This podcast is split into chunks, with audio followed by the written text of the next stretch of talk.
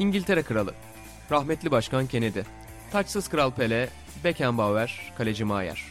Hepsi futbol izleyip bu podcast'i dinliyor. Sokrates FC, denemesi bedava.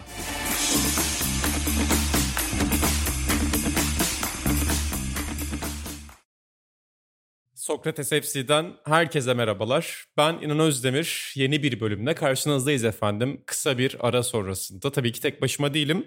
Sevgili İlan Özgen ve Ata Lokantası'nın genel yayın yönetmeni Atan Altınordu da bizlerle birlikte bu programımızda. Futbol gündemini günceliyle, tarihiyle konuşmaya, futbolun nabzını tutmaya devam ediyoruz. Dergi reklamını yapacağım ama hemen girişte yapmayacağım bu sefer. Zaten adresimizi biliyorsunuz dergi reklamını ikinci konumuza geçerken yapacağız.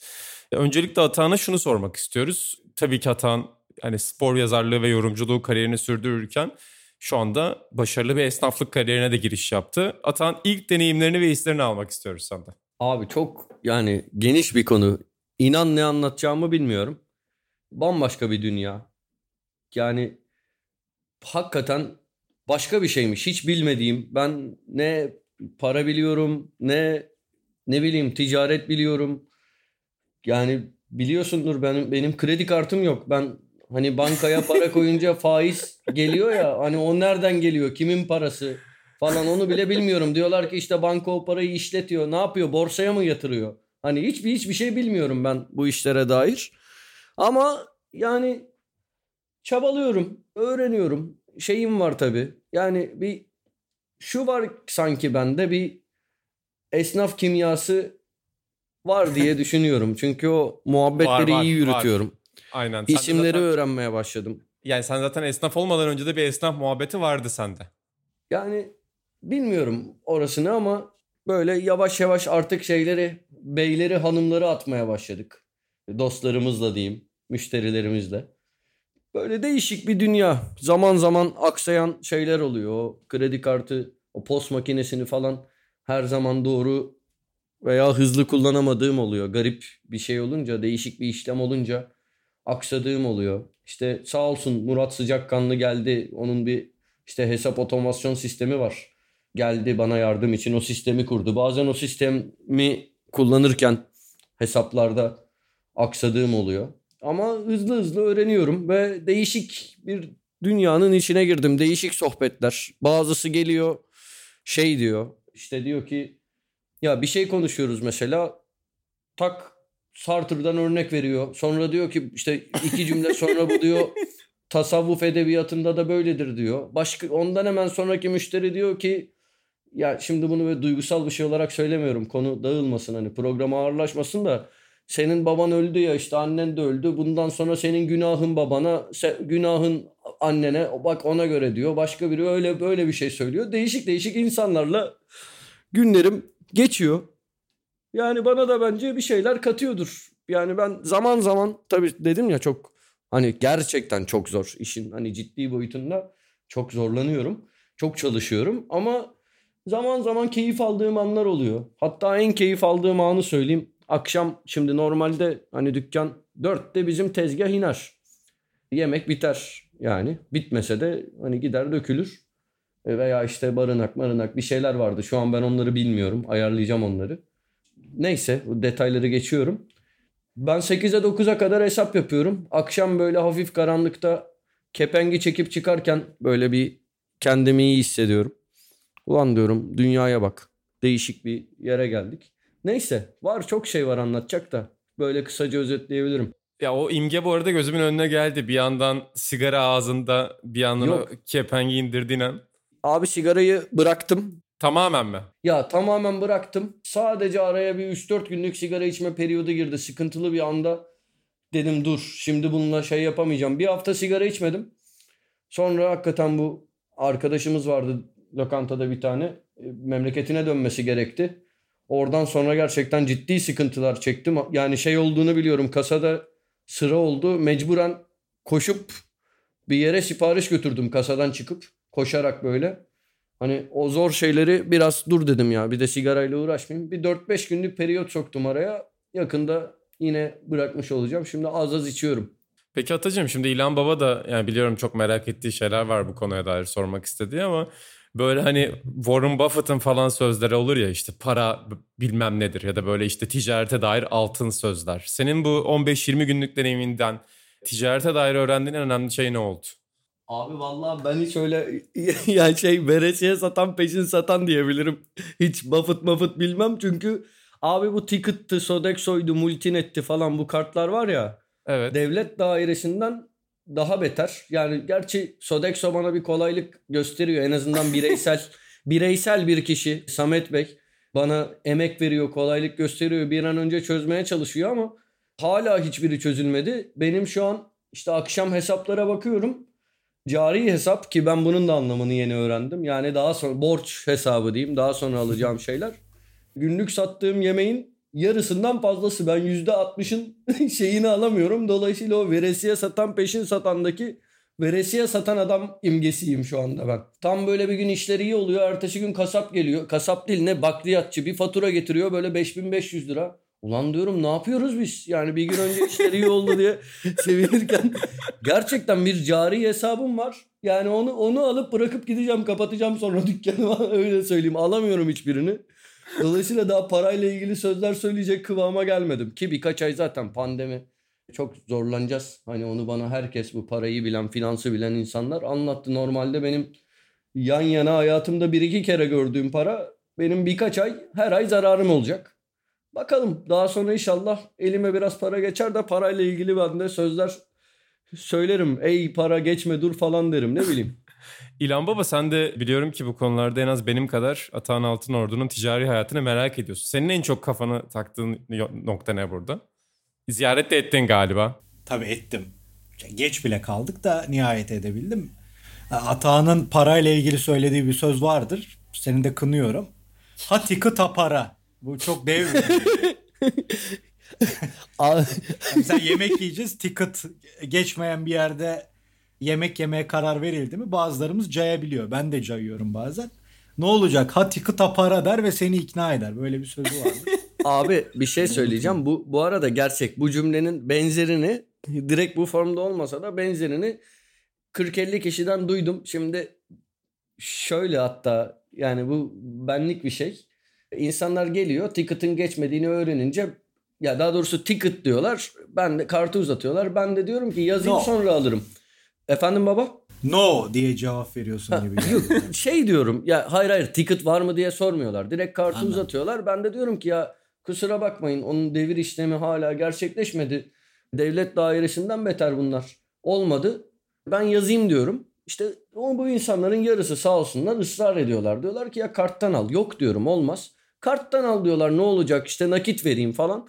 Ben de diyorum ki ben dışarıda bir yere gidince işte makinem çalışmıyor, işte şu olmadı, bu olmadı denince uyuz oluyorum. Sonuçta dışarıda orada ticket yazıyor. O yüzden diyorum ben o duruma düşmek istemiyorum. İşte orada diyorlar ya ticket para ne fark eder? Aynı şey hepsi. Başka yerde harcarız diyorlar ama ben yine almıyorum ısrarla. Hani bazı bazen o ısrarlar baskın çıkıyor da biri bana şey dedi. Bana söylüyorlar işte arkadaşlarım falan geliyor. Oğlum çok ısrar ediyorsun saçmalık falan dedikleri noktada bir yerde bir hanımefendi şey dedi bana bu inatlaşma sırasında. Bozuk paranız yok herhalde ondan almak istemiyorsunuz dedi. Sanırım bazen o ısrarı abartıyorum ama neyse işte oturacak bunlar zamanla. Neyse müşteri de şeffaflık nedir öğrensin. Öyle bir adamla muhatap oluyorlar. Baba sen İnan, ben esas Heh, buyur. Ben esas şeyi çok merak ederim.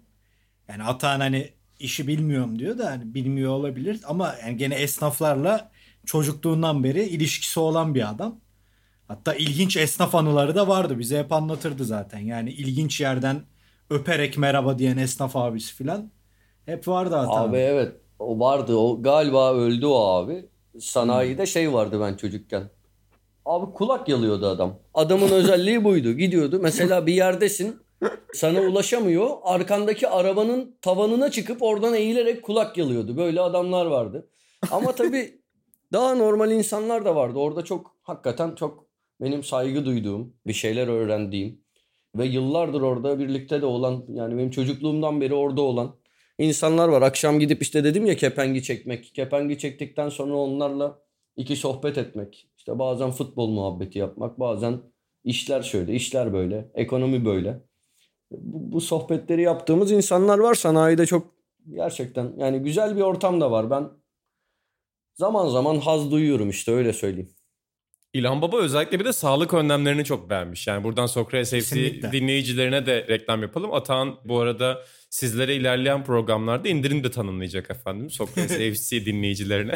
Birinci dinleyici. Maşallah. İnan Özdemir Sokrates'i Sokrates FC'yi dinleyenlere 10 liraya verecekmiş. Aradaki farkı kendi karşılayacakmış. Aynen Biz, ben, ben, de, de bunun müjdesini vereyim buradan. cari bütçe neydi? Cari neydi? Cari bir şey- hesap inanın bunu Ha, herkes ca- bilir ya. Bu kadar para cahili olma lütfen. Cari hesapta biz çözeceğiz efendim. Yani yolunuz düşerse Ata lokantasında yatadan şey yapabilirsiniz. Özellikle İlhan Baba da ki e, sağlık önlemlerini tek tek orada teftiş etmiş. Çok beğenmiş Atahan'ın aldığı sağlık Ya önlemlerini. şöyle ya neyse ben sustum İlhan söylesin. Yani zaten temiz bir dükkanda ama Atahan bambaşka bir boyuta taşımış. İstanbul'da birçok hastane o kadar temiz olmayabilir yani. O öyle değil. Ya estağfurullah. Devamlı Şimdi dezenfekte ediyor, Şakası devamlı bir yana siliyor. Şaka yapmıyorum öyle. Devamlı masaları siliyorsun. Boş ben geldiğimde boştu biz geldiğimizde. Yine de her daim temizlik. Ya şöyle babam da tabii bu konuda çok hassastı, önlem alıyordu ama benimki biraz takıntı boyutunda olabilir. Yani bir de biliyorsunuz bende hani şey yok. Şimdi patron tabiatı yok. Ben birine bir şey söylerken de mahcup oluyorum çok. Ama bir tek bu hijyen konusunda en ufak bir şey gördüğümde ki sürekli ona dikkat ediyorum. E, orada öyle uyarılarda bulunuyorum arkadaşlarıma diyeyim. Bir tek o konuda mahcubiyeti aştım yani söyleye söyleye söyleye söyleye. Hani ne bileyim biri telefonuna dokunduğunda bile ben geriliyorum. Çünkü dışarıda ya ben bu süreçte şey yaptım. Bizim o oturduğum yerde fırınımı değiştirdim mesela.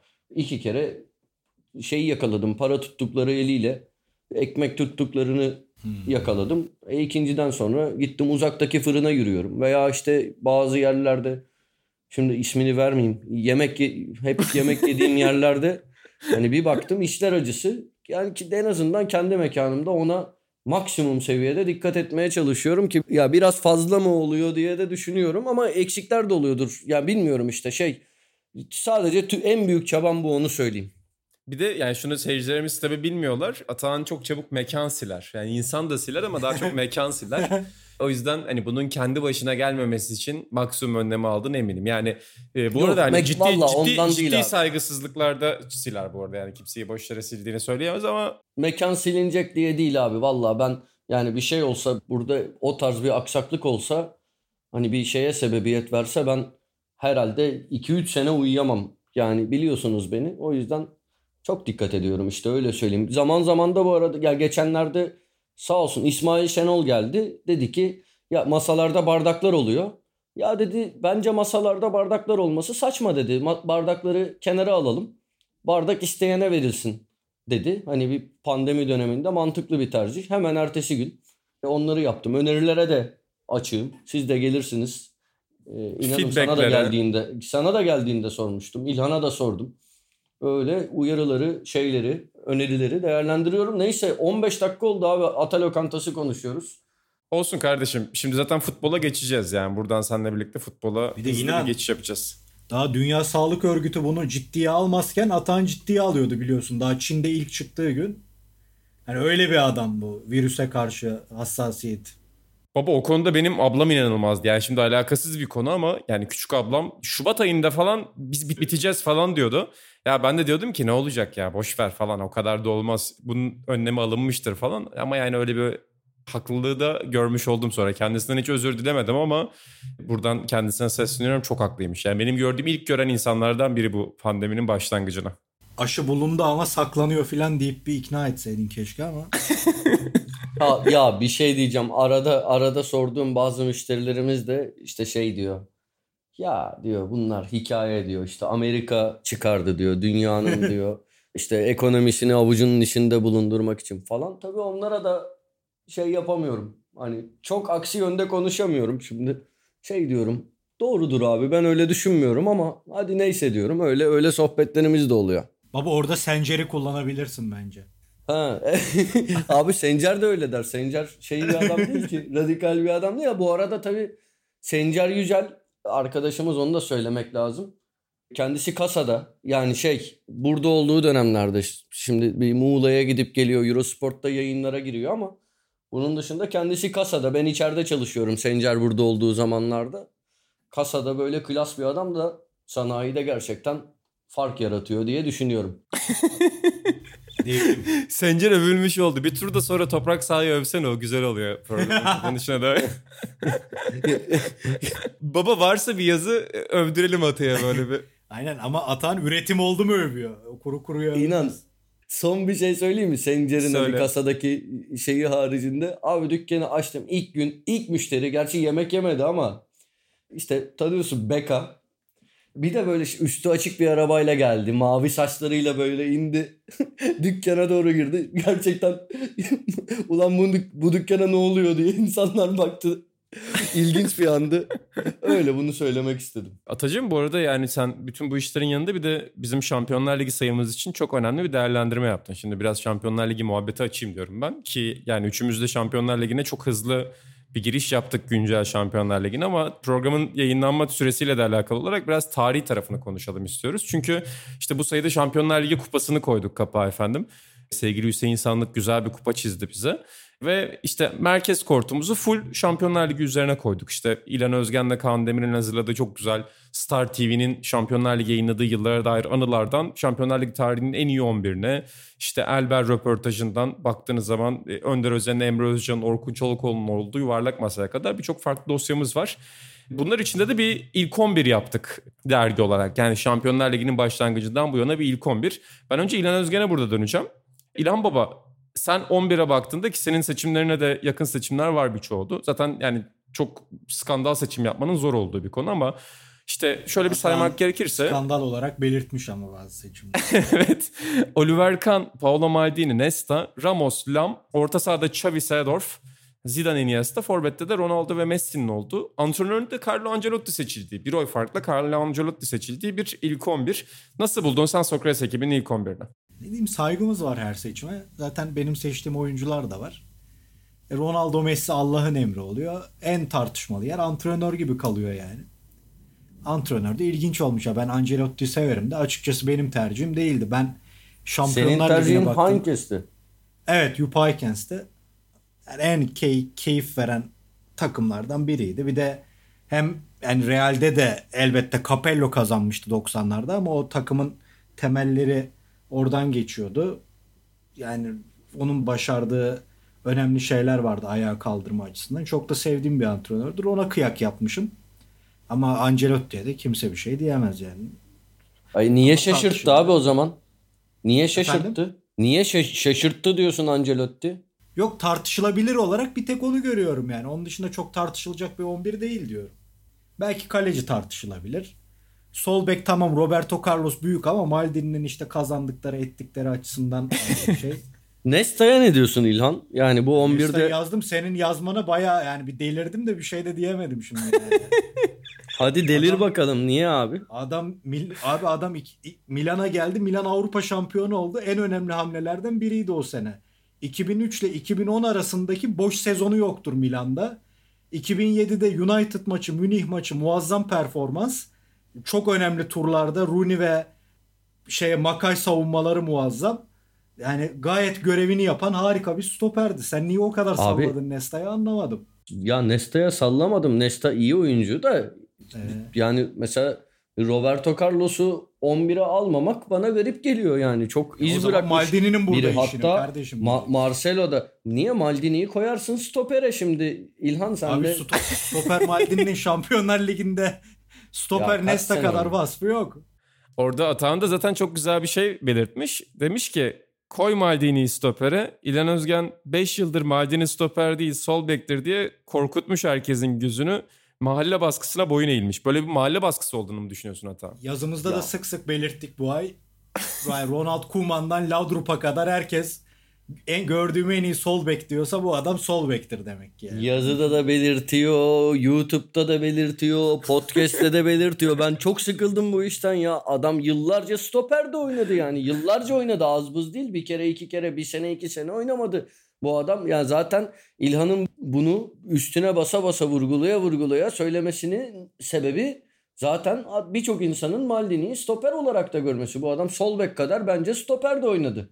Peki Ata senin bu şey üslubun biraz İlhan Baba'ya da Erman Hoca'yı hatırlatmış olabilir. Yani tam bir Erman Toroğlu cümlesi var burada. İkinci yarıya 3-0 önde başlayıp kupa vermiş bir takımın stoperiyken almam diyorsun Nesta'yı hocam. Sonra gerçi diyorsun ki Maldini de oradaydı ama olsun. Ama o sol bekti yani. Buna da cevap versin. Orada da sol bekti. Stam niye transfer edelim Maldini o kadar muazzamsa? Stoper oynasın diye Maldini sol bek oynasın diye. Yok bu arada hani orada sol bek olduğunu biliyorum. Zaten hani orada Maldini de var anlamında söyledim. Yoksa o maçta olduğunu biliyorum ama Maldini yani orada da yazdım. 20 yıl arayla Şampiyonlar Ligi kazanmış bir adam. Neydi şey ne 40 yıl arayla Gazi koşusu kazanan neydi ya Süleyman neydi unuttum Aktı vallahi. mı? Büyük Süleyman saygısızlık. Aktı. Aktı değil ya bir şey unuttum ya. Ara, Arasan'ı çok iyi bilir. Hatta vaktiyle Aras'a röportaj yapalım bu abiyle bak Hani çok ilginç demiştim. Aras da ben ona aylardır ulaşmaya çalışıyorum. O öyle kolay ulaşılabilir bir adam değil Ulan demişti bizim de. akraba mı yoksa? Unuttum. Bizim akraba var öyle. Gittik. Bizi kovaladı oradan. Valla olabilir. Ya soyadı O, memnun, adını memnun olabilir. Olgun evet olabilir. evet evet. Neydi? Süleyman Memnun muydu? Yok Süleyman değil adı ya. Yok o moto, motosikletçiydi ya. Ha Bizim evet. Hatlar karıştı. Neyse. Neyse abimize burada bir saygısızlık etmiş olduk yani. Çok büyük bir kariyer. E, Maldini de neredeyse onunki kadar büyük bir kariyer. A- Atan şu an kariyerine kötü demedik kardeşim. şu anda yaptığın şey de bu arada mümin Canlı- çılgın, mümin çılgın. Ha, Hah, mümin, mümin çılgın. çılgın. ya bravo. Evet benim bravo. uzaktan akrabamdır. Evet. Aras'ta bir anımız vardır. baba olmadı değil mi o röportaj? Son anda iptal oldu Evet sonra. biraz ilginç bir adam. Bizim İstanbul yani Bakırköy tarafında yaşayan akrabaların daha doğrusu orada dükkanları olan akrabaların damadı diyeyim. Orada bir sıkıntı yaşamıştık yani. Ben de yıllarca futbolcularla çok ilginçleriyle bile röportaj yaptım. Bu bir de branş dışı da olunca yani bir şey demeyeyim neyse ilginç bir Aras'a karşı mahcup olduğumuz andır. Yani ben ben tüyo almaya geldiniz sandım diye fırçaladı. Abi senden niye tüyo alayım ben? Ben, ben at yarışına toptan karşı bir adamım. Ben niye tüyo alayım senden bana ne? Baba geçen Atan'ın da bir 2 dakika 3 dakika önce yaptığı şey de canlı yayında falan direkt intihar ettiren bir harekettir. Yani şey hareketi. Dedi ya neydi o gazi koşusunu 40 lirayla kazanan. Bazen böyle canlı yayında basket maçında falan bir kere olmuştu bana isim vermeyeyim bir yayında. Arkadaşım şey dedi ya işte bir referans verecek tam o anın heyecanıylayız. İşte 12 sene önce şöyle bir pozisyon var dedi. Ulan ikimiz de pozisyonu doğru hatırlayamadık. Kendi kendimize bok ettik maçın sonunda. O yüzden e, Atan da az önce bize dinamit attı. şey deseydin. Gerçi tepkilere alışığız ama falan deseydin. Ö- ö- öyle belki kurtarırdın da tabii herkes kurtaramıyor.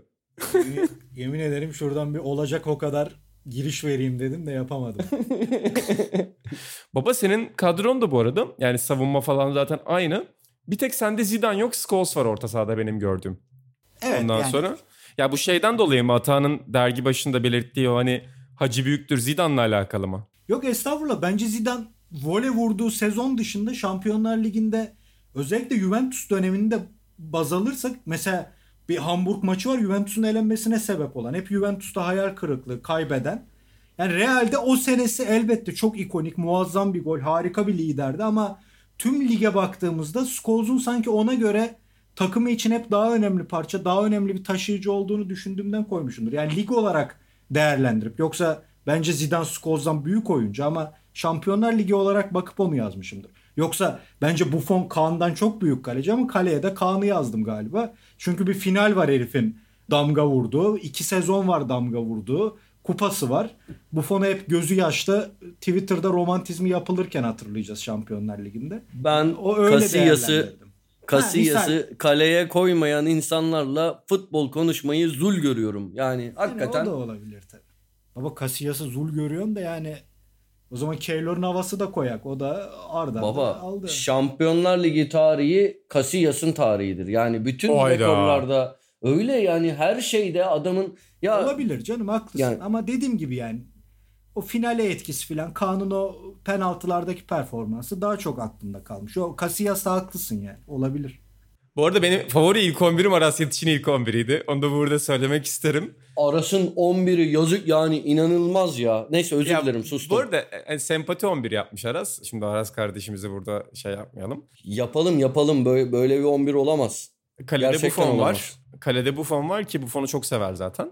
Sağ bek Cafu, stoperleri Maldini ve Ramos. Sol bekte Marcelo'su var. Orta sahada Xavi Lampard Scholes yapmış. Forvet'te ise şöyle bir üçlü forvet yapmış. Messi, e, Drogba ve Del Piero.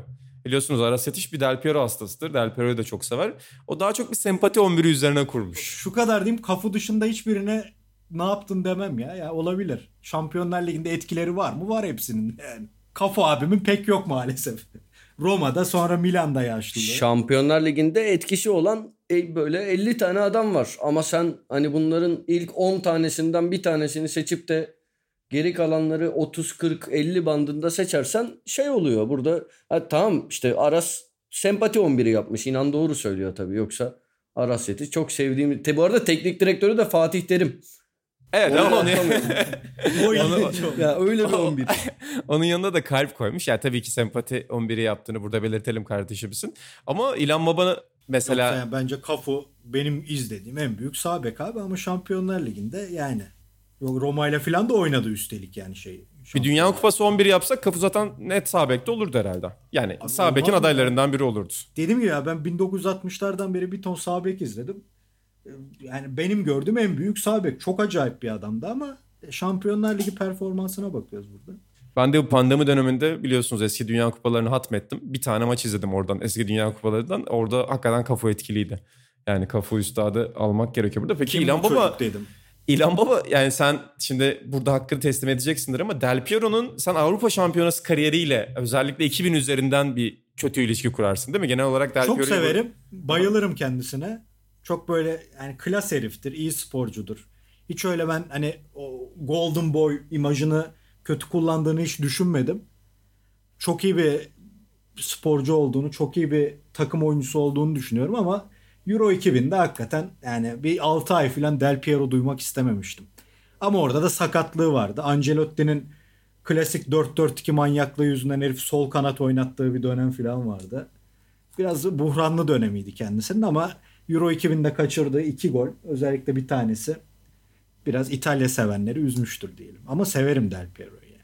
Baba o hakikaten acayipti. Yani ben Sorma e, ya. ben senle hiç hep konuşuruz yani. Hiç unutmadığım bir maçtır o. Hani çok çocukken izlediğim için de böyle aklıma mıh gibi kazınıyor. Bir de böyle vatan hainliğimin başlangıç maçı olarak görürüm onu. Yani mesela hani Türkiye milli takımına zaten büyük bir sevgi duyuyorsun ama hani Türkiye milli takımı dışında bir milli takımı sevmek nereden başlıyordu? İşte 98 ile birlikte Zidane sempatisinden 2000'de de Fransa'yı tutuyordum. Yani böyle bir sevinç olamaz ya. Kendimden geçtiğimi hatırlıyorum yani ve inanılmaz gergin bir finaldi. Yani mesela futbol kalitesi falan düşük bir final. Zaten o tip finallerin böyle inanılmaz futbol kalitesi olmasını bekleyemezsin ama inanılmaz sevinmiştim maç sonunda ve yani beraber maç izlediğim kuzenimin Del Piero'ya küfürlerini hatırlıyorum. Tabii tabii çok fenaydı.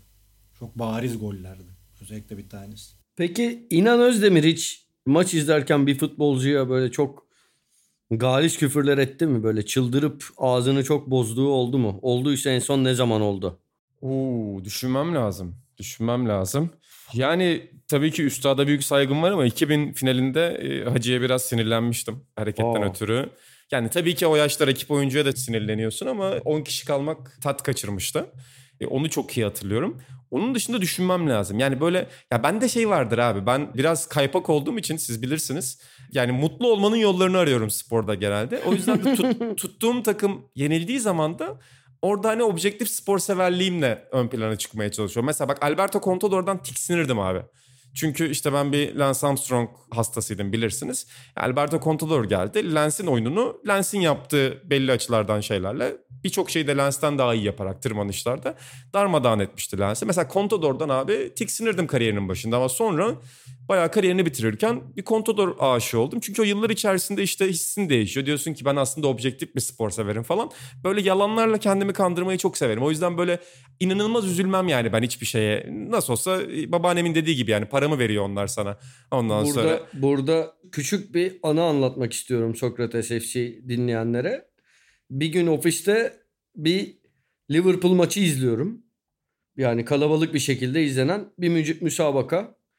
İşte Liverpool atak yaptıkça heyecanlanan büyük Liverpool'lu İnan Özdemir'i bir süre sonra başka şekillerde buldum. Bir baktım Arsenal'ın attığı gollere seviniyor. Mesut şöyle, Mesut böyle. Mesut'u gördünüz mü? Bir anda gaza geldi ve o maçtan keyif aldı. Liverpool'un rezil olduğu o maçtan sonra İnan Özdemir çok keyifliydi. Abi mesela bak hatırlıyorum o Shaq Kobe Lakers takımlarından hakikaten tiksiniyordum ben. Yani seyircilerimiz de yanlış anlamasınlar böyle bir ifadelerle açıkladığım için çocukken. Daha o zaman objektif gazetecilik kariyerim başlamamıştı. Ama final bitince o Shaq şöyle o Kobe böyle diye kendi kendimi kandırıyordum. Yani o küçüklükten başlayan bir tavır. Yani bundan bu kadar üzülmemeliyizin aslında karşılığı benim için bir anlamda. Çok da bir ders verdim bitirirken. Aynen öyle. İnan Özdemir şey genel seçimlerde de umarım böyle değildir. Yok kesinlikle Aa, değilim ben. Aa, abi aslında iyi lider falan. Çevresi kötü. Acayip mesajlar veriyor. Ya şey diyorum seçimler bitince de e, tamam artık seçimler sona erdi sıra yapısal reformlarda artık ülke olarak ülke olarak artık aynı sayfada buluşmalıyız ve yapısal reformlara dikkat etmeliyiz. Çünkü bir tane Türkiye var. Aynı gemideyiz artık toplumsal uzlaşı zamanı. Aynen öyle ama yani sen Ata Lokantası'nda hakikaten İlhan Baba'nın dediği gibi o şeyini arttırmışsın. O angaje politik tarafını arttırmışsın. Yok abi yok. Hani Orada tam tersi. durumda. Tam tersi ya diğer anlamda daha politik biri olmalıyım diye düşünüyorum ama tabii bende yok o bakacağız.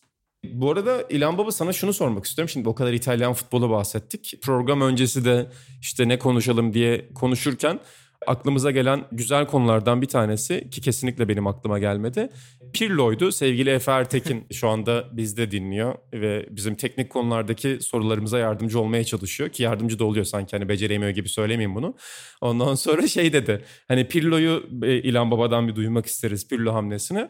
Juventus evladına döndü. Juventus kulübesine bir evladını getirdi. Nasıl değerlendiriyorsun bu hamleyi? Ne diyeyim abi ya yorumlayanlar falan oluyor da adamın antrenörlüğünü daha göremedik ki. Altyapıda bile iki gün çalıştı adam. Bilmiyorum yani ilginç bir hamle. Biraz İtalyan İsmail Kartal gibi diyorum işte. Herhalde nasıl olsa şampiyon oluyoruz diye getirdiler. Yani yok oyun anlayışı şöyleymiş böyleymiş. Olabilir. Yani büyük bir futbol zekasıydı oynarken ama antrenörlük bambaşka şeyleri içeren bir olay biliyorsunuz. Ne bileyim geçenlerde bir şey yapmışlar. GIF mi ne yapmışlar işte birinci hafta sonunda kendisini dinlemeyen Ronaldo'dan sonra Pirlo diye böyle sakallı uzun saçlı biri var. Mağara adamı gibi. Yani bilmiyorum. İlginç bir tercih.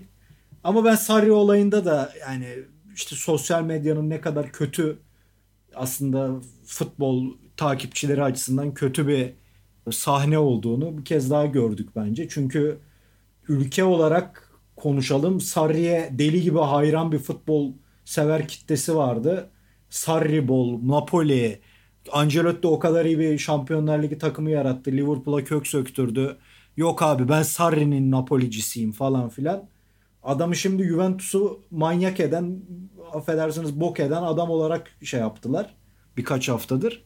Ya aslında birçok etmen var orada. Yani Juventus'un artık amacı kalmayan oyuncu topluluğu, aynı oyuncularla yıllardır ligi kazanması, bu oyuncuların bence artık amaçsızlaşmasına neden olması, oyuncu yapısı, Napoli'deki o herkesin büyülendiği oyunu oynarken ki orta saha bunu daha önce de söylemiştim. Xavi Iniesta onlardan 100 gömlek üstün oyuncular belki ama o oyun için çok ideal olan oyuncular Alan, Hamşik ve Jorginho'ydu. Çok biçilmiş kaftan, çok nevi şahsına münasır oyunculardı. Yani o etkiyi başka bir takımda yaratmak çok zor. E bunun yanında İtalya'nın büyükleri arasında Inter ve Juventus çok savunma kültürü olan. Yani biz iki senedir Sarri için bunu hep söylüyoruz. İşte Juventus bir savunma takımıdır. Ona o oyunu oynatmak çok zor. Hele o oyuncu yapısıyla daha da zor. Bence Sarri'nin büyük takımlar içinde İtalya'da başarılı olabilecek tek takım var Milan. Yani Milan'ın oyun yapısına daha uygun. Catenaccio'su bile Milan'ın daha hücumcu 60'larda 70'lerde bir oyun yapısıdır. O yüzden yani o uyuşmazlıklar bunların hepsi etmen de adam bir senede hoca değil raddesine geldi neredeyse. Yani ki ben öyle bir sarri manyaklığım hiçbir zaman olmadı. Zaten hocalara karşı öyle bir çılgınlığım yok da ona üzüldüm açıkçası. Adam bir anda beceriksiz oldu. Bu oyuncu yapısıyla herhangi bir antrenörün iyi futbol oynaması çok zor zaten. O orta saha yapısı, hücumdaki Ronaldo dışındaki çözümsüzlük, kimin ne yapacağı, nerede oynayacağı ki Ronaldo'ya bile yer bulmakta bazen zorlanabilir bir antrenör. Hani direkt merkezde mi oynatacak yoksa kanattan mı desteğe getirecek gibi. Onun için zor bir takımdı. Çıkmazda olan bir takımdı ve amacı yavaş yavaş ligden itibaren hiçbir şey olmayan takım. Ya zaten ligi kazanıyor da başka bir şey olmuyor kafası bence psikolojik olarak bitirdi takımı. Bütün bunlar da Sarri'nin durumunu etkiledi. Bakıyorsun Pirlo gönderilecekler listesi diyor. Zaten 10 tane adam gidiyor. Zaten gitmesi lazım artık. Yeni bir şey lazım Juventus'ta.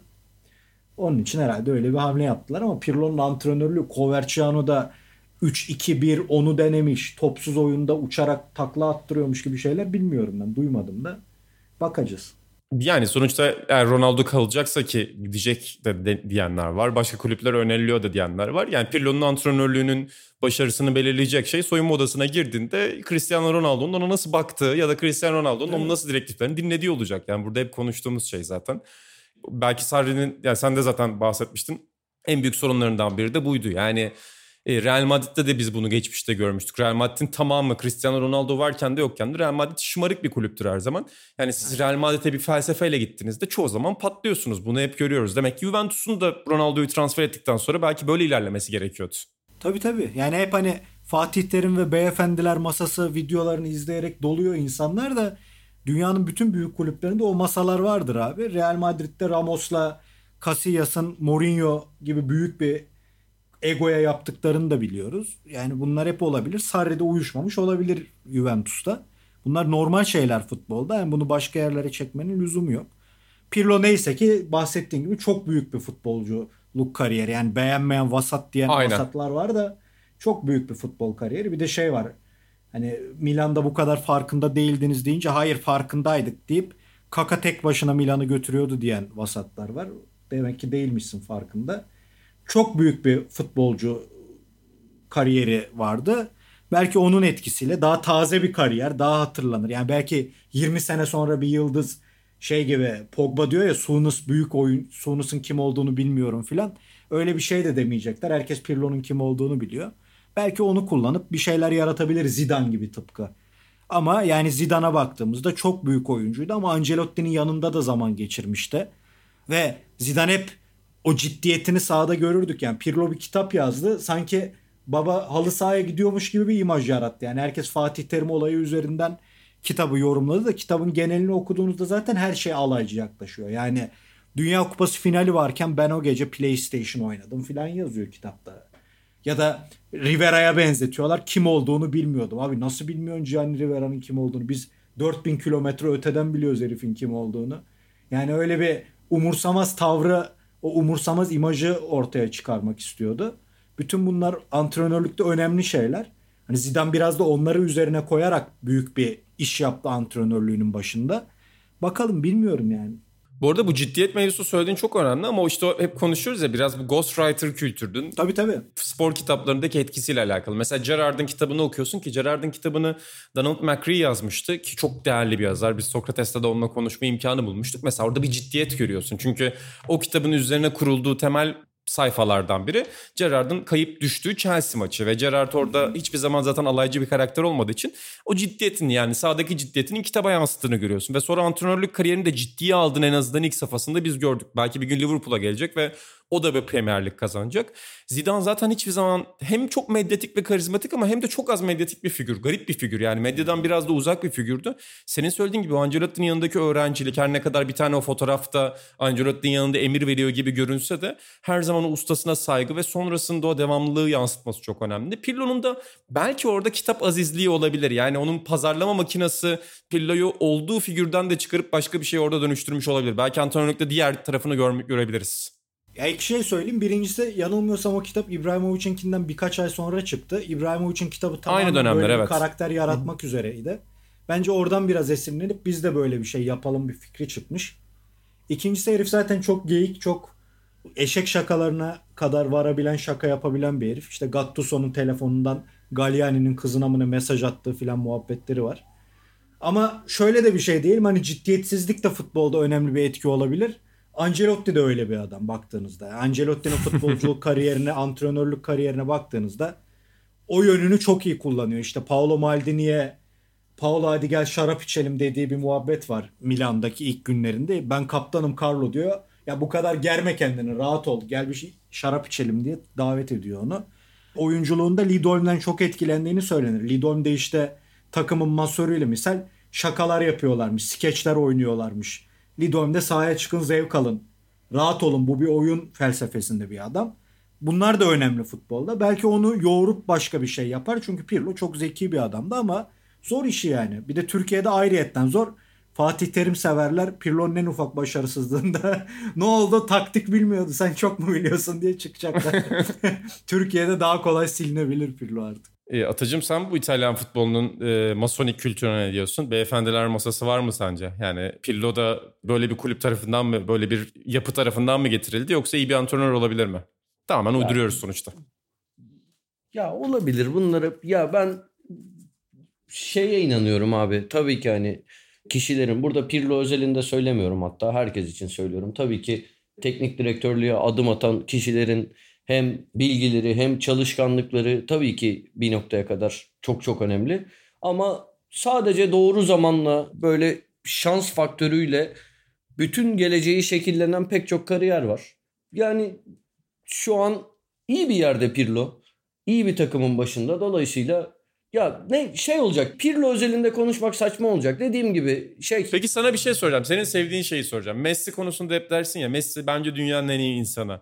Pirlo iyi bir insan mı sence? Abi fikrim yok Pirlo'ya dair. Öyle bir şey. Ee, ne çok olumlu ne çok olumsuzum. Sen ne düşünüyorsun bu konuda? Yani spesifik Yok, sen- bir fikrim sen varmış daha- gibi sordun. İnsan sarrafısın diye söyledim. Mesela Yok, Maldini. inan. Hah, Yok öyle bir fikrim yok Messi bir gün dair. kitap yazarsa, yazdırırsa, ghostwriter olarak Atahan Altın oraya teklif getirmediği an benim için bitmiştir. Oo, evet. Yani Atahan'dan onu daha çok daha masum seven çok az insan vardır. Belki eşi falan yani. Var var ya ben çok görüyorum. Barcelona sevilen bir Ama kulüp. Me- Ben Messi'ye öyle şey de yapmıyorum. Orada ben bir orada Messi- fanatizm var o sevgilerin birçoğunda. Sende saf bir futbol sevgisi ve Messi sevgisi var. Evet yani şey ya bu arada bendeki saf Messi sevgisi de bence ya şey futbolcu Messi sevgisi de her futbol severde olması gereken ve birçoğunda da olan bir şey. Messi sevmeyenlerin zaten bence %90'ı falan kendisi işte bu Messi Ronaldo ikileminin içinde kendisini bir tarafa atmış. İnsanlar bir gün hatta şey benim Almanya'dan bir akrabam geldi abi. Onun da işte oğlu var Ferdi ama Türkçe falan pek bilmiyor. Hayatımda da iki kere gördüğüm bir insan. Konuşacak çok bir şey bulamıyordum ama oturuyorduk baş başa. Televizyonda işte maç vardı baktım maça doğru bakıyor. Televizyona doğru bakıyor. Orada muhabbet açılsın diye işte Ronaldo vardı. Ronaldo'dan muhabbet açtım. Sonra dedim Messi'ci misin Ronaldo'cu musun? Ya dedi bu ne saçma soru. Ben futbolu çok seviyorum. Bir anda ben böyle sanki o kendimi kötü hissettim. Hiç olmadığım bir sırf muhabbet açmak için söylediğim bir şey yüzünden kınandım. E, İnsanlar insanlar bence o sıkışmışlığı yaşamadıkları sürece Messi'yi izleyip ya bu futbol ne güzel şey hala çok güzel. Eskisi gibi değil ama hala böyle izler var deyip yaşaması gerekiyor. Onun dışında da adam gerçekten yani inanılmaz mütevazı. Çok yani ya keşke bir gün gelse de buralarda da izlesek ya. Bir türlü olmadı. Ben Messi'yi o zaman ata lokantasına çağırıyorum buradan. Acayip bir şey olur. Aynen. Vallahi bekleriz. Seni bu kadar seven bir adam varken. Ya öyle aşırı bir hayranlığım yok. İzlemekten hoşlanıyorum ya. Şey. Baba bu arada akrabana şey deseydin keşke. Ronaldo'nun forma numarası kadar cami yaptırdığını falan belirtseydin. Öyle şeyler. Biz İnan'la hep birbirimize atıyoruz onları. İnan. Abi nasıl kurdunuz bu cümleyi ya? Yani. Kö Köln'ü Geçen, gördünüz geçen mü? de Ayasofya ile ilgili bir açıklaması vardı Cristiano Ronaldo'nun. Facebook'ta dolaşıyordu. Kurban bayramı, gördüm. kurban bayramı. Ha Aynen. kurban bayramı vardı değil mi? Evet evet. Bu arada Köln kulübünü gördünüz mü? Formasında bir silüet varmış. Orada cami de varmış. Bir Köln kulüp üyesi işte şey yazmış internete. Üyelikten işte çıkmak istiyorum bu cami nedeniyle falan. Köln kulübü de açıktan cevap vermiş. Sizi üyelikten ayrılmanızdan memnuniyet duyarız falan diye. Hoşuma gitti orada Köln'ün Helal e, ayrımcılık karşıtı davranışı. Burada cami ve Ronaldo deyince de Köln Aklına kulübünü geldi. buradan kutlayalım dedim. Ve sporun da nasıl nabzını hani yoğun takvimin içinde tuttuğunun da bir başka kanıtını görmüş olduk buradan. Yani bir Ya yanda az Alman zamanım futbolunda- var. Ben maç izleyemiyorum şimdi. Güncel Şampiyonlar Ligi konuşsaydık ne ne konuşurdum hiç bilmiyorum. Korkarak girdim podcast'e. Bir tek Barcelona maçını izleyebildim. Hiç zaman bulamıyorum bu ara ama oturacak döneceğiz futbola. Ara ara böyle yollarda, mollarda. Ama öyle Ee, bir anlattın ki podcast'te inan seni kö- köşeye sıkıştırmak için bağlanıyor gibi yani. Hayır, hayır bir güncel Şampiyonlar Ligi konuşsaydık korkardım yani. Bu arada şunu da söyleyelim. Yani sen aklıma getirdin Ata. Hep bir anı anlatan sensin ama çocuğa sordum dedin ya. Belki daha önce söylemiş olabilirim arkadaşlar ama şu anda bir anıyla baş başa kaldım ben de. 90'ların sonuna götürdünüz beni. Bir gün işte Abi. bana da böyle bir fav- fa- favori futbolcun kim sorusu sorulmuştu. Şimdi size söylediğim favori futbolcuyu söyleyeceğim abi. İşte Lille'den kuzenim Jil diye bir arkadaşını getirmişti. Jil de bana atkı verdi. Lille atkısı verdi. İşte feribottayız. Herkes kusuyor. Çok sallanıyordu feribot. İşte o da bana diyor ki Losk Lille'in bir şarkısı var. Onu söyletiyordu. Favori futbolcun kim dedi. Forma falan alacak herhalde bana. Öyle düşünüyorum. Dedim ki Emre Belözoğlu. Ondan sonra senede 99 ya da 98 dediğim gibi. Hala dönüp dönüp düşünürüm yani ulan söyleyeceğin orada bin tane seçenek var. Zidane de, Beckham de, bir şey de ki daha sonra aynı soruya da Beckham cevabı da vermiştim. Buradan sevgili Emre Belözoğlu'na da selam olsun. 99 yılında Ama böyle bir cevap çocuk vermiş. yaştaki Emre'yi Da, keşfetmiş. kim derdi ki kim derdi ki daha sonra İnan Özdemir o Emre Belözoğlu yüzünden sosyal medya lincine maruz yiyeceğiz. kalacak. Yalnız konu anlatımına şey gibi girdi. Tayfun Taliboğlu rahmetli anılarını öyle anlatırdı. İşte şey futbolun başkenti, merkezi Lille kentindeyiz şu an ve 90'lı yıllardayız. Öyle öyle girdi. Ama Emre Belezoğlu'na bağlandı. Ben de hangi Lille'li futbolcudan bahsedecek acaba diye. Yalnız ses Merak çok iyi ediyorum. yaptı. Evet siz çok iyi yaptın. İnan son bir Mahallenin soru sorabilir miyim? dizisinden beri böyle bir şey görmedim. Son bir soru sorabilir miyim? Sor sonra kapatıyoruz. Sana çocukluğunda e, hangi mesleği yapmak istiyorsun dediklerinde kimi söylerdin? ya pardon kimi diyorum. E, aklım hala Lille gitti. Hangi ya ne bileyim Bruno Şe- e, Benoit Şeyru mu diyeceksin, Makun mu diyeceksin diye düşünürken hangi mesleği söylerdin? Abi çocukken şey haberi beni etkilemişti. Çöpçüler çok kazanıyor. Ondan sonra o zamanlar Show TV'de Kanal D'de falan rutin bir haber vardı. işte çöpçülerin mesleği garanti diye. Bizim de komşumuz Nermin teyze derdi ki yani işte sen çöpçü ol bak çöpçülerin mesleği garanti diye. Öyle bir çöpçülük vardı önce. Futbolcu olmak istiyordum dünyadaki herkes gibi. Sonra bir basketbolcu olmak istedim. Sonra ya yavaş yavaş değişti bunlar. Yıllar içerisinde sürekli değişti. E, Ama öyle hani net net çöp yani çöp ve futbolla başlamış olabilirim abi bu meslek şeyine. İlhan? Ben uzun süre baba çalgıcı olmak istedim. Yani şarkıcı, gitarcı filan. Kaçta Uzun başladı baba uğraştım. seninki bu? Kaç yaşında başladı? 6-7 yaşında başladı. Tabii futbolcu olmak filan vardı. Esas hakikaten çok şey yap isterdim böyle. Hep müzikle ilgilenmek istedim. Uzun sürede ilgilendim zaten. Merak ettim ilk imge neydi? Yani ilk müzisyen olmaya dair imgeyi hatırlıyor musun? Ya benim bu anne tarafında çok fazla müzik şeyi vardır. Yani hani mesela dayım yabancı tarafı çok dinler. Büyük dayım işte teyzelerim arabesk dinler. Anneannem Türk sanat müziği dinler. Ben de o evde büyüdüğüm için hep bir müzik vardı. Hep ilgi çekici geldi demek ki. Ya mesela futboldan çok daha önce ben müzikte çok böyle hani benim starlarım hep mü- müzik yapan, müzisyen insanlardı. Oydu yani. Başka da hiçbir şey olmadı öyle. Ya sonra da futbol oldu işte şeyin içine girdi ama yani böyle 26-27 yaşına kadar zaten ben müzikle ilgileneceğim diye de uğraştım bildiğiniz gibi. Evet. Atan senin ben Hah buyur Ha, baba. buyur buyur Atahan da söylesin. Yok İlhan bitir söylerim. Hayır ben seninle ilgili başka bir şey soracağım. Tamam ben ya benim cevabım kısa inşallah uzatmam. Ya çocukken bana öğretmişlerdi. Astronot diyordum. Hiç ne uzaya ilgim vardı ne bir şeye ilgim vardı ama biri öğretmiş. Uzun süre astronot dedim. Sonra bir, bir ara şey oldu. Ee, Oğuz Çetin'e çok özendim. Annem örnek göstermişti. Hani futbolcu olmak istiyordum. Annem diyordu ki "Ya tamam futbolcu ol ama bak Oğuz Çetin gibi işte hem mimar ol hem futbolcu ol. İşte o şey tabii inşaat mühendisiymiş de annem mimar biliyordu. Olsun. mimar niyeyse olacağım ama dedim. öyle bilinirdi ya. Hep mimar Evet. denirdi niyeyse. Ona da bir şey yaptım. Sonra hakikaten bir noktadan sonra spor yazarı olmak istedim. Hatta bir ara yani daha ilerleyen yıllarda babamla aramızda şöyle bir diyalog geçmişti. Yavaş yavaş işte böyle bir abimiz bana şey diyordu. Senden Galatasaraylı bir İslam çupi yaratacağız falan diyordu. Böyle medyada olan bir abimiz. Ben de o ara hiç üniversiteye okula gitmiyorum. Babam normalde sormaz. O gün sordu. Dedi oğlum senin bu okul ne olacak? Gitmiyorsun etmiyorsun. Ya baba dedim ben şey olacağım galiba sporla ilgili bir şeyler yapacağım. Babam da demişti ki oğlum senin gibi kaç tane gerizekalı var biliyor musun? Hayatı futbol olan bir, bir bok olamazsam o kafayla demişti ama yanıldığını itiraf etti sonra orada. İnan Buyur baba. ikimizin bir alta yaramadığını bir daha anladın değil mi? Adam ne istediyse olmuş. Hayır Sen de- canım bu ilerleyen yıllarda ya. Olsun, Yoksa olsun şey sen de müzisyen oldun. Şimdi hatta ya neyse İlhan burada bir sır verirdim bana çok kızardın. Müzisyen olarak bazı yapımlarda da göründün onu söyleyeceğim ama Bizim isim para vermeyeceğim. kazanmışlığımız yok böyle. Bana bir şey soracaktın. Aynen baba senin defterinden konu açacaktım da çocukluktan ne olacağı belli olan adam olarak notlarım var ya Galatasaray bugün Kamerunlu ne bileyim neyi alacak filan diye. Tıçami. Dev bir defterdir. inanılmaz bir şeydir. Orada 90'ların futboluna bayağı bir hakim olabilirsiniz o defteri okuyarak. Astro- astronot deyince de aklıma geldi. Bir arkadaşım lisede Formula 1 pilotu olmak istiyorum demişti lise 1'de. Ama yani çocuk ciddiye almadan söyledi. Biliyor yani Formula 1 pilotu olmayacağını. Bir tane hoca taktı kafaya bunu. Ne demek Formula 1 pilotu olacaksın? Nasıl olacaksın? Sen bu hayalle ilgili nasıl yatırımlar yaptın? Türkiye'den daha önce Formula 1 pilotu çıktım. Ya sal gitsin yani anladın mı? Çocuk bir tane bir şey söylemiş.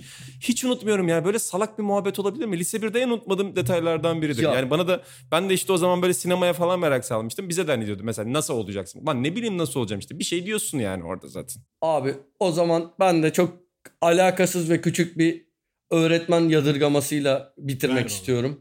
Hadi Ya ondan ilkokul- sonra da kapatırsın. İlkokul birinci sınıftayım. Çok iyi bir sınıf öğretmenimiz var. Çok seviyorum. İsmini vermeyeceğim çünkü kendisini yadırgayacağım burada. Bütün bu sevgimi sorguladığım ana gidiyorum. Sınıfta hani bazen arkadaşlarımız zaten ilkokul bir çocukları kendilerini tutamayıp o dönemki tabirle pırt yaparlardı. Sonra Hmm. tabii ki çocuk aklıyla bunu kim yaptı falan öyle geyikler şakalar dönerdi. Ya öğretmenimiz de buna bir şey geliştirmişti. Ortaya geçiyordu. Herkese etrafına diziyordu. Böyle gözlerini kapatıp parmağı önde dönüyordu. Parmağı kimi gösterirse o yapmış oluyordu. Ya Mehmet Ali diye bir çocuk vardı. Üç sefer üst üste onu gösterdi. Zayıf buldu çocuğu bir de kendi halinde sesi çıkmayan çocuk. Ondan sonra öğretmenimi biraz sorgulamaya başladım. Kendisini buradan yaklaşık 26 yıl sonra ilk kez kınadığımı söylemek istiyorum ama ismini vermedim. Baba ben Güzel şey sandım. Çocukları daire yapıp dönerek osturuyor diyeceksin sandım. Oraya gidiyor sandım iş yani. Yok abi ama çocuğu orada kafada 3 kez üst ki. üste küçük düşürdü ya.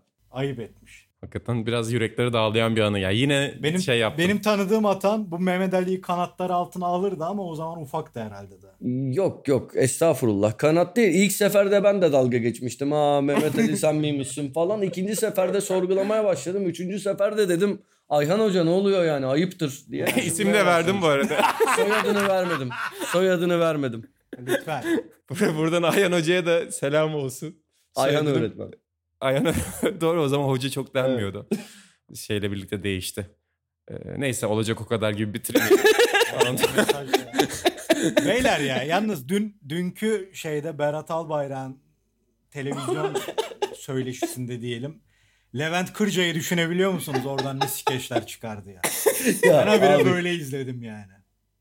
Neyse neyse bitmez bitmez bir 50 dakika daha yaparız. Yapma girme. Tamam. Hakikaten çok önemli bir videoydu baba o da yani öğlenden itibaren merakla beklerdik senin söylediğin gibi televizyon Kesinlikle. başında. Acayip bir Makyajında makyaj. 4 saat hazırlanan bir makyaj. Ve sonrasında beklerdik. Çok teşekkür ediyorum sizlere. Sizlerle sohbet etmek her zaman çok büyük bir keyif. Aynen özlemişiz. Atağına tekrar hayırlı olsun ve başarılar diyelim. Arkasındayız, gurur duyuyoruz Atağan'la.